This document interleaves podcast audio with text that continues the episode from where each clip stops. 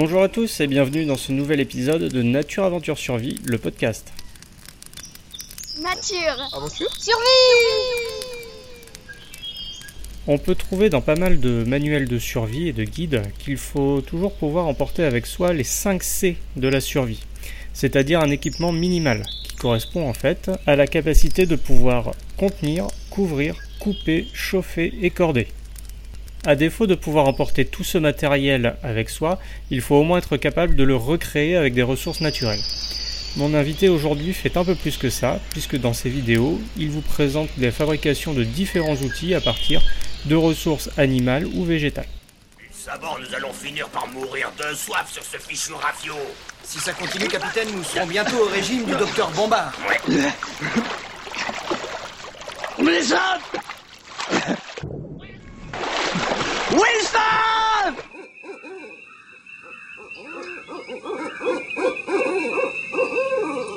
Bonjour Lotz Sporen, Salut. tu es connu sur internet pour euh, faire pas mal de vidéos de bushcraft dans lesquelles tu, euh, tu fabriques différents objets, tu fais euh, du feu par friction, etc. On peut te suivre euh, sur ta page Facebook également. Est-ce que tu pourrais te présenter en quelques mots s'il te plaît? Alors, moi, je m'appelle Lot Sporen. Je suis hollandais d'origine. Donc, euh, voilà, j'ai 31 ans. Euh, je suis agriculteur dans l'Allier. Euh, la production principale, c'est le porc. Donc, c'est du porc fermier d'Auvergne. Donc, ça veut dire que bah, ils courent dehors, quoi. hein. Donc, ils sont pas enfermés. Puis, à côté de ça, il y a quelques moutons, quelques vaches et puis un peu de culture. Tu fais beaucoup de vidéos de bushcraft ou alors tu postes euh, sur ta page euh, Facebook également. C'est quoi le bushcraft pour toi? Alors le bushcraft pour moi, euh, en gros, c'est un ensemble d'activités qui ont un lien direct avec la nature. Donc c'est un peu difficile à, expliquer vite fait, mais pour moi, donc en gros tout ce qui a un rapport avec la nature, c'est c'est du bushcraft pour moi quoi. Donc ça va du simple fait de, de randonner euh, jusqu'à plus compliqué, euh, faire des, des cabanes euh, et essayer d'être autonome quoi. D'accord, donc c'est Voilà. pas seulement identifier des ressources naturelles par exemple. Bah pas seulement, euh, bah, vraiment le tout quoi, le, le- vraiment comprendre la nature et puis essayer de se débrouiller avec aussi quoi. Ouais, donc euh, c'est un peu euh, retrouver ce que nos ancêtres connaissaient déjà et euh, les remettre au goût du jour peut-être. Oui, ça forcément, ça l'est pour moi, mais je ne pense pas que ça, ce soit la, définition du bushcraft, quoi. Pour moi, je, pousse peut-être un petit peu plus loin que, la moyenne, mais parce, parce que j'aime ça. Mais pour moi, c'est pas forcément euh, du bushcraft. euh, Tu utilises pas mal de ressources naturelles pour fabriquer euh, des objets ou faire différentes activités. C'est quoi que tu utilises le plus souvent? Alors, c'est le plus souvent, j'utilise des ressources végétales, on va dire. Donc, tout ce qui est bois, écorce, des choses comme ça. Bah, à côté de ça, j'utilise aussi pas mal de, de ressources animales, donc des peaux, des tendons, des boyaux, euh, des machins comme ça. Et puis ensuite, euh, bah, la pierre, hein, euh, parce que la pierre, ben voilà, on peut faire des, des couteaux avec, des haches, des tout un tas de choses. Donc finalement, en fait, euh, j'utilise un peu de tout ce qu'on peut trouver dans la nature, quoi. D'accord, donc contrairement à certaines personnes qui utilisent souvent du bois ou des silex, toi tu vas même jusqu'à utiliser des animaux. hein. Oui, exactement. Donc euh, moi, je, je suis chasseur, euh, donc je chasse pas énormément, euh, c'est quelques lapins par an, c'est tout, hein. Mais j'ai des, amis chasseurs qui, qui, viennent chez moi pour, pour me donner des peaux de chevreuil, par exemple. Parce que eux, c'est, il y a que la viande qui, qui leur intéresse. Et donc moi, je, j'en profite pour, pour tanner les peaux et puis pour utiliser les, les tendons pour faire des ligatures pour des, pour des flèches, par exemple. Euh, et tout un tas de choses. Et puis, euh, il faut pas surtout pas oublier que je suis éleveur de, de, de porcs et puis de, de, moutons, tout ça. Et donc, si, euh, par exemple, il y a des, pertes, parce que ça arrive dans tout élevage, eh ben, j'essaye aussi de récupérer sur ces animaux-là, quoi. Donc, ça peut aller, par exemple, la vessie d'un- porc, par exemple, qui, qui va servir de soit pour, pour un contenant pour l'eau ou alors pour un simple contenant quoi, séché et puis euh, un petit, un petit sachet, quoi. Ouais, donc tu utilises surtout des animaux qui sont morts parce qu'ils étaient dans un élevage ou parce qu'ils étaient destinés à la consommation, à la chasse. Tu vas pas prélever des animaux, toi, directement dans le milieu pour tes activités Donc pour mes activités, c'est vrai que j'utilise pas mal de, de peau, tout ça, et euh, ça serait impossible de, comment dire, de, de les obtenir euh, en chassant, quoi, parce qu'après il y, aura plus rien. Et comme dans dans le système moderne euh, dans lequel on vit, il y a énormément de déchets. Enfin, l'homme moderne appelle ça des déchets. Pour moi, ce, sont des ressources, quoi. Et ben ces déchets-là, ben, je, je les récupère et puis je les réutilise, quoi. Ah, donc ça c'est intéressant ce que tu dis, le terme de déchet, parce que du coup, est-ce que euh, toi, même en, je sais pas, en tant que chasseur, tu te verrais aller prélever un animal euh, dans le milieu pour ton loisir? Alors, oui. Alors, c'est un peu, c'est pas très compliqué à dire. Bah, moi, j'adore les animaux, j'aime pas tuer. Euh, mais euh, par exemple, euh, avec notre élevage, on a pas mal de problèmes de renards, par exemple. Et ben, ces renards-là, ils, nous, volent des, des, porcelets ou des agneaux. Donc ça pose vraiment problème, quoi. Et dans ce cas-là, euh, dans un cas comme ça précis, ça me dérange pas de, prélever un animal qui, pose vraiment problème, quoi. Et dans tous les cas, euh, chaque animal que, je prélève, il sera euh, presque utilisé à 100%, quoi. Donc il n'y a, a, vraiment pas de déchets, quoi. Oui, puis c'est, enfin, finalement, c'est un petit peu la même philosophie que certains appliquent avec euh, les orties, qui sont des plantes pas forcément appréciées, mais qu'on peut quand même utiliser de plein de façons. Euh, ouais, on peut, on peut le comparer par rapport à ça, ouais. Pour revenir aux animaux, quels sont les parties qui te sont utiles et qu'est-ce que tu peux euh, fabriquer avec, par exemple? Alors, premièrement, bah, c'est la viande, quoi. Hein. C'est euh, c'est vital. Enfin, c'est pas vraiment vital. Euh, il y a des végétariens qui, qui, qui, fonctionnent très bien sans viande, mais pour moi, c'est plus ou moins vital. Donc, premièrement, c'est la viande. Après, forcément, c'est la peau. donc, soit pour faire du cuir, pour, pour, pour faire de, la colle, de la colle de peau, par exemple. Euh, ensuite euh, viennent euh, bah, tous les os, en fait, les os, qui peuvent servir à pouvoir faire des différents objets de, de toutes sortes, hein, par exemple des, aiguilles à chasse pour coudre, des pointes de flèches, même des couteaux, etc.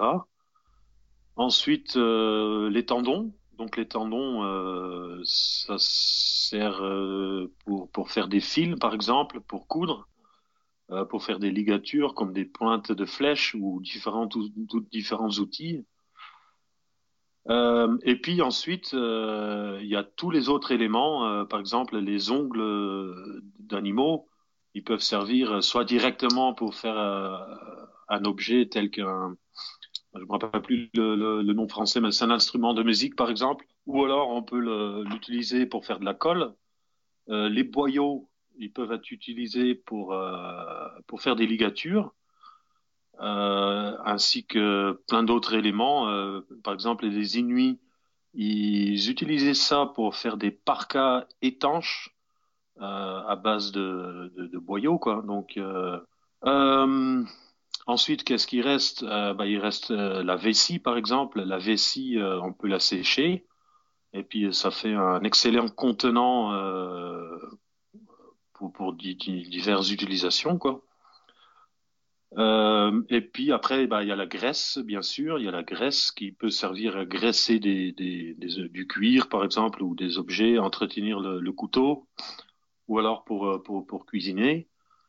Et puis ensuite, il y a, y a tous les déchets, on va dire, qui, qui restent, qui peuvent servir d'appât euh, pour, par exemple, tout ce qui est piège ou quoi. Mais euh, bon, ça, je le fais pas parce que je suis pas, je piège pas. Mais euh, voilà, donc il y a vraiment pas de pas de déchets quoi sur un animal. Ouais, c'est assez impressionnant parce que c'est vrai que tu utilises euh, énormément de parties et euh, bah, peut-être que les gens en général, comme ils n'ont pas directement accès euh, aux animaux via l'élevage ou la chasse, ils imaginent pas qu'on puisse faire autant de, autant de choses finalement. Bah non, c'est vrai que quand j'ai débuté, j'étais un peu surpris aussi par, par le nombre de choses qu'on peut faire avec tous ces éléments-là. Et en fait, il y a un proverbe pour le cochon, c'est tout est bon dans le cochon. Euh, bah, c'est pas pour rien, hein, parce que là, dans pareil, dans, dans Cochon, tout était utilisé. Euh, bah, moi, j'ai un autre proverbe qui dit il euh, y a rien de mal dans un animal. Alors, euh, dans un animal mort, ben, bien sûr, mais euh, donc voilà, c'est vraiment tout, tout, tout peut être utilisé là, tu as acquis quand même une certaine notoriété sur Internet parce que euh, tu vas euh, bah, justement fabriquer euh, vraiment des choses qu'on ne pourrait pas soupçonner si on n'est pas pratiquant de bushcraft. Qui serait bien de, de préciser, enfin, ce que j'aimerais bien savoir, c'est comment t'en es venu à pratiquer ce genre d'activité, toi?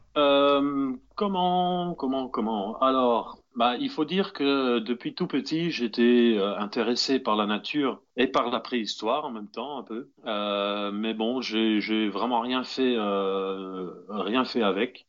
J'étais plus occupé euh, par les filles et puis euh, faire la fête, hein, comme tout le monde, je pense. Mais voilà, il y a, y, y a, quelques années, j'ai j'ai découvert le bushcraft, on va dire, par, par YouTube. Et euh, voilà, j'ai commencé, euh, comme tout le monde. J'ai fait un peu de, de feu par friction. Euh, et puis ensuite, ça m'a ça m'a carrément plu. Et puis euh, c'est un peu avec le feu que j'ai commencé à pousser un peu euh, plus loin euh, les choses. quoi. Donc après, j'ai commencé à apprendre le, le feu par friction manuel. Et bah, c'est comme ça en fait que j'ai découvert le, le, primitif et le monde de préhistoire en fait. Et ensuite, bah, je me suis inscrit sur pas mal de forums euh, sur internet, sur le bushcraft, sur la préhistoire, euh, des choses comme ça. Et donc du coup maintenant, je me suis fait euh, pas mal d'amis en fait, un peu tout partout dans le monde. Et euh, voilà, on se on se parle souvent euh, sur Facebook, des trucs comme ça on se montre euh, de ce qu'on fait et puis euh, voilà donc du coup euh, je, parce qu'ici en fait il y a, y a, personne à côté qui, qui pratique la même chose que moi et euh, bah du coup je me retrouve pas tout seul à faire mon truc mais euh, voilà c'est vraiment une petite communauté en fait qui qui qui s'est qui s'est formée en fait autour de, de, notre pratique quoi. Donc euh, là, tu parles du feu par friction. On peut te voir également fabriquer une sagaie euh, pour lancer, euh, pour lancer un projectile, quoi. Finalement, tu recrées pas mal de, ouais, de gestes ancestraux, comme tu l'as dit. Et toi, ton but, c'est, vraiment de te rapprocher de la préhistoire, des hommes préhistoriques? Bah, donc petite précision, le, la sagaie que j'avais fait, c'est vraiment vite fait. C'était pour une ceinture, donc je suis vraiment pas fier de mon truc. En mais tout, bon, cas, en tout cas, elle rend bien en photo déjà, c'est déjà ça. Oui, c'est ça, ouais. mais c'était plus un, un, comment dire, un, un jeu, euh, un jeu quoi, avec des défis quoi. Euh, donc pour répondre à ta question, euh, donc c'est pas forcément le but de retrouver les gestes de, de nos ancêtres, mais plutôt euh, d'essayer d'être autonome avec la nature. Et si on dit ça, euh, bah, on va forcément chercher dans le passé parce que dans le passé, bah voilà, tout le monde faisait ça et qu'il n'y a plus énormément de peuples vraiment primitifs actuellement. Donc il y en a encore, mais euh, voilà. Euh, et puis comme la préhistoire, c'est plus accessible pour tout le monde parce qu'il y, y a, des parcs en France, il y a des, des, villages préhistoriques. Donc du coup, en fait, je m'oriente un peu plus vers la préhistoire que euh, qu'autre chose. Quoi. Donc, donc pour répondre vite fait à ta question, donc euh, non, c'est pas forcément la préhistoire, mais c'est euh, c'est plus se débrouiller avec la nature, quoi. Ouais, parce que hum, quand on regarde euh, tes travaux, il y a certaines personnes qui n'hésitent pas à dire que tu fais de l'archéologie expérimentale, c'est-à-dire essayer de de recréer finalement les, les outils et les objets qu'avaient nos ancêtres. Et donc toi, c'est pas ton but du tout. Le premier but, c'est pas ça, mais euh, c'est vrai que plus on rentre dedans, euh, plus euh, on a envie de, de savoir, quoi. Hein. Donc on peut pas vraiment dire que je fais de l'archéologie expérimentale parce que de, de vraie archéologie expérimentale, c'est euh, c'est d'essayer de, retrouver des gestes ou d'essayer de, retrouver des gestes à partir de, de, fouilles. Donc il y a vraiment des, des preuves, enfin des, des, éléments clés dans un truc. Voilà, il y a des éléments clés comme, comme des éclats par exemple qu'on a, a trouvés. Et euh, à partir de ça, euh, ils essayent par exemple de refaire les éclats et puis de, retrouver les outils utilisés pour obtenir ces éclats et ensuite euh, observer par microscope les traces euh, qui ont été retrouvées sur ces éclats-là. Donc on va refaire ces mêmes outils et puis, euh, par exemple, euh, les utiliser de plusieurs manières différentes. Et ensuite, on va les observer au microscope pour comparer par rapport aux éclats qu'on a, qu'on trouvés. Et ensuite, en déduire qu'est-ce qu'ils ont fait avec. quoi. Donc là, on peut dire qu'on parle vraiment d'archéologie expérimentale. Donc moi, je ne le pousse pas aussi loin mais euh, c'est vrai que j'essaye quand même de, de refaire les, les outils euh, de, de, nos ancêtres. Alors à propos d'outils, quand on étudie un petit peu le bushcraft et la survie, on dit qu'il faut toujours avoir avec soi les 5 C de la survie. Couper, couvrir, chauffer, corder, contenir. Toi, quelles sont les ressources naturelles que tu utiliserais pour, euh, pour répondre à ces, à ces besoins-là? Alors déjà pour, euh, pour couvrir, euh, ben, tout le monde pense tout de suite à, un sac de couchage ou un tarp ou quoi. Mais pour moi, le, le premier élément euh, pour se couvrir, c'est quand même les vêtements qu'on porte sur soi. Et euh, donc, ben, ça serait pour euh, pour faire des vêtements, ça sera du, du cuir, quoi. Donc euh, des peaux, des peaux d'animaux. Couvrir, couper. Couper. Donc pour couper, il ben, n'y a pas de doute, j'utiliserai le silex. Donc le silex, c'est un c'est une pierre euh, qu'on trouve dans le calcaire qui est très coupant et qui était très souvent utilisée euh, au, préhistoire. Euh, bon, après, c'est quand même compliqué de le trouver partout. Par exemple, chez moi, j'habite dans l'Allier et on n'en trouve pas. quoi. Donc, après, pour couper, qu'est-ce que je prendrais? Je prendrais de l'os, un morceau d'os que j'aurais aiguisé sur un, sur, un, sur de la roche. Quoi. Tu vois, moi en Bretagne, j'avais que du, du granit, donc euh, les silex, j'ai découvert ça qu'en venant euh, en région parisienne. Mais euh, n'importe quelle pierre dense, en réalité, c'est assez intéressant, même le basalte ou la dolérite. Donc je sais pas si toi, as, toi, t'avais fait une hache, c'est ça, en dolérite? Oui, j'ai fait une hache, euh, donc c'est peu, c'est pas une reproduction, mais c'est plus euh, libre inspiration euh, d'une hache euh, du néolithique en fait, euh, voilà. Donc pour l'instant, j'ai fait que la tête. il reste à faire manche, mais voilà, c'est prévu comme comme pas mal d'autres projets, mais j'ai pas forcément le temps parce que c'est c'est quand même le, le, primitif, ça prend énormément de temps quoi. Ouais, c'est sûr. Mais bon, la, la tête de hache, là, elle coupe en tout cas, même si c'est pas du silex. Ah oui, ça coupe, oui. On peut aiguiser. Euh, donc, il y a en gros deux techniques différentes pour euh, pour faire un pour pour faire couper euh, une pierre, quoi. Donc, il y a la technique de taille. Donc là, on va faire des éclats. Et bon, ces éclats sont naturellement coupants. Ou alors, on prend de la roche plus dure qu'on va qu'on va usiner sur euh, sur une autre roche, sur du, sur du grès par exemple, euh, pour obtenir euh, un bord tranchant quoi. Alors ce qui est intéressant avec cette technique, c'est que c'est extrêmement résistant à à la frappe en fait, parce que si on va taper avec un silex, avec une hache euh, en silex taillé, comme il y a pas mal d'impuretés euh, sur la sur la paroi, enfin sur le sur le bord qui coupe, eh ben il y a, il, y a, il va y avoir forcément des éclats qui vont partir et donc du coup la, la tête elle va pas durer très longtemps. Alors que si on la si on la taille dans la enfin pas taillée, si on la si on la polie en fait, ça s'appelle une hache polie, ouais. Si on la polie sur une autre pierre, on va créer un bord presque parfait et euh, qui est presque incassable, on va dire. Bon, il faut toujours faire attention avec des outils en pierre, euh, mais euh, voilà, c'est beaucoup plus résistant. Couper, couvrir, on va passer à se chauffer. Comment est-ce que tu te chaufferais dans la nature? Alors, premièrement, le soleil. Mais bon, s'il n'y a pas de soleil, il faut bien faire quelque chose. Euh, pour me chauffer, euh, bah, il y a les vêtements un peu dedans. Voilà, mais c'était pas la réponse à laquelle tu t'attendais, je pense. Euh, Donc pour, euh, pour me chauffer, bah, je ferai du feu par friction euh, avec, avec la méthode de- avec l'archer. Alors, parce que bah, déjà, pour avoir, si on a vraiment besoin de feu, c'est que c'est en hiver, quoi, parce que tous les autres saisons, on n'a pas vraiment besoin de feu. Et en hiver, souvent, c'est très humide. Et donc, du coup, pour trouver des éléments pour faire du feu, euh, par exemple, à la main, euh, c'est très dur de, les trouver.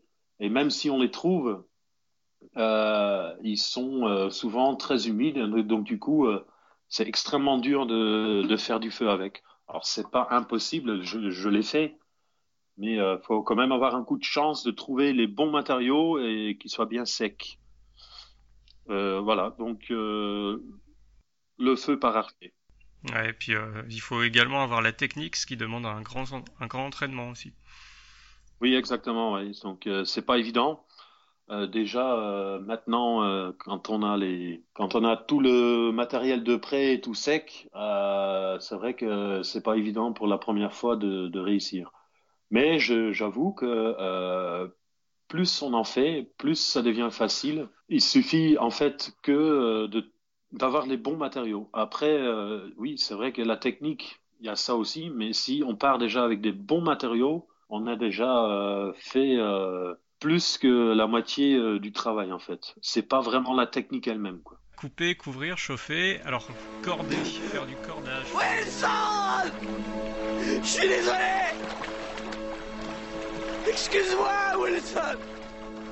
Wilson C'est la fin de cette première partie d'interview avec Lod Sporen. Dans le prochain épisode, vous pourrez découvrir comment est-ce qu'il préparerait des cordages ou alors quels sont éventuellement les livres qu'il pourrait recommander. En attendant, vous pouvez toujours visiter notre page Facebook Nature Aventure Survie et y mettre un petit j'aime. Vous pouvez également nous suivre sur euh, Instagram, Twitter. Vous pouvez également vous tenir à jour sur le blog natureaventuresurvie.blogspot.fr. Bonne fin de semaine à tous et bon bushcraft.